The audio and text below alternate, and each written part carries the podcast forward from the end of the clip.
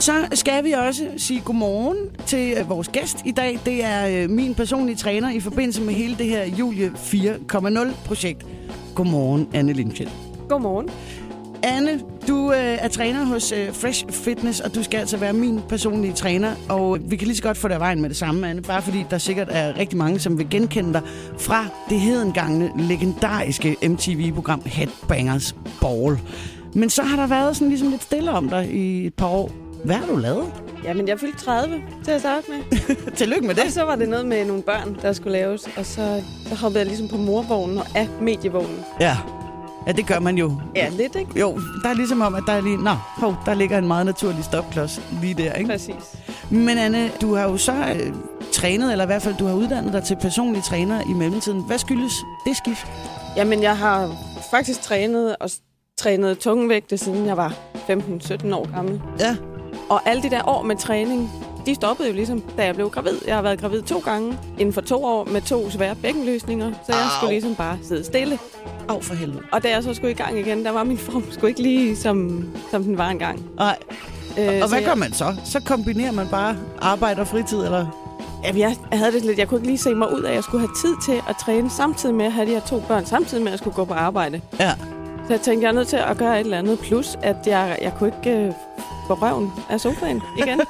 så jeg havde brug for at være noget for nogen, og skulle bevise noget både for mig selv og for nogle andre. Og så tænkte jeg, det må være vejen frem.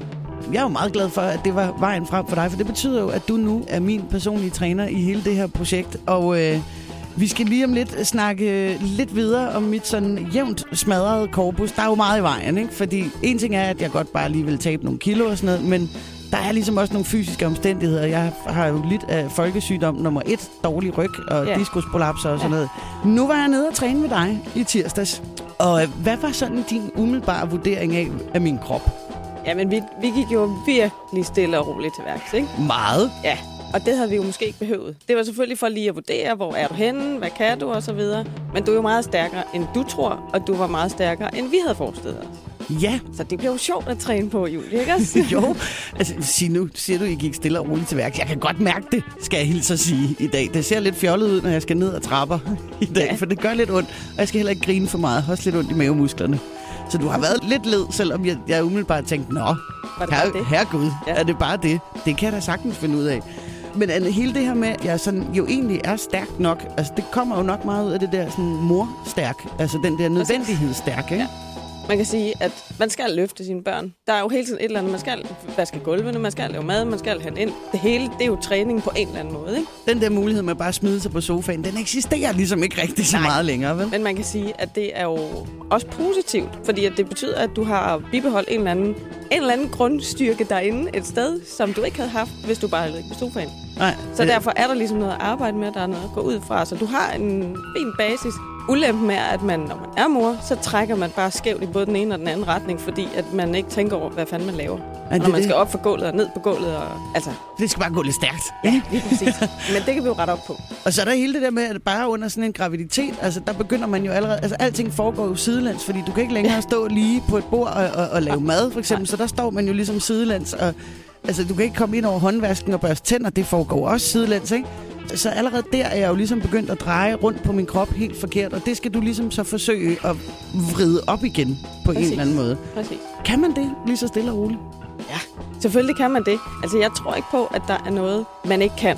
Mm. hvis man gerne vil. Jeg tror, at med, med tankens kraft kommer man ret langt, ikke? Og Ja. specielt i forhold til, hvad man tror, ens krop kan. Nu er du blevet tusind rimelig fuld af, at du har dårlig ryg, og du kan ikke det ene og det andet. Og, altså, man kan hurtigt få en følelse af, at man er syg og invalideret og alt muligt. Ja. Og det vil jeg jo gerne lidt væk fra, for det tror jeg ikke, du er. Nej, altså, det, det tror jeg jo heller kan ikke selv. meget jeg er. mere, end du selv tror. Ja, tingen er jo bare den, at jeg har haft nogle rigtig voldsomme smerter i forbindelse med de der øh, rygproblemer, ikke? Mm. Og så kan man sådan tænke, Nå, så, at så gå ned og træne, og så få endnu mere ondt. Det giver jo ingen mening.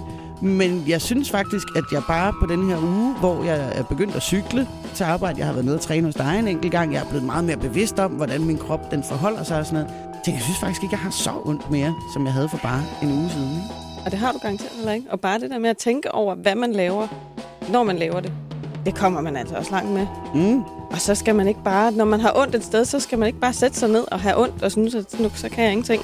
Tværtimod, så skal man komme i gang. For det første selvfølgelig finde ud af, hvad det er. Og det ved du jo. Ja. Anne, lige om lidt, der skal vi ringe til øh, endnu en deltager på øh, Dream Teamet 4.0. Mm-hmm. Hvad skal de her deltagere forvente sig af det forløb, som de ligesom får sådan seks uger med en personlig træner? Jamen afhængig af selvfølgelig, hvad det er for en træner, hvad det er for nogle problemstillinger, de har. Så for det første, så er de kommet i gang. Og det er jo øh, det første skridt. Og det der med at have en personlig træner med sig, det er jo super motiverende. Både fordi, at man er den, der går rundt og har, har løftet røven og har fundet sig en træner.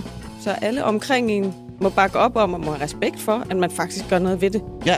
Der tror jeg, man kommer ret langt allerede der. Ikke? Men udover det, så får man jo en grundform, man får en, en hel masse redskaber til selv at komme i gang og komme videre, og så får man den der rutine indlagt i hverdagen med, at nu er jeg sådan en, der træner, så det er det, jeg gør. Ja. Og så har det med at, at hænge fast.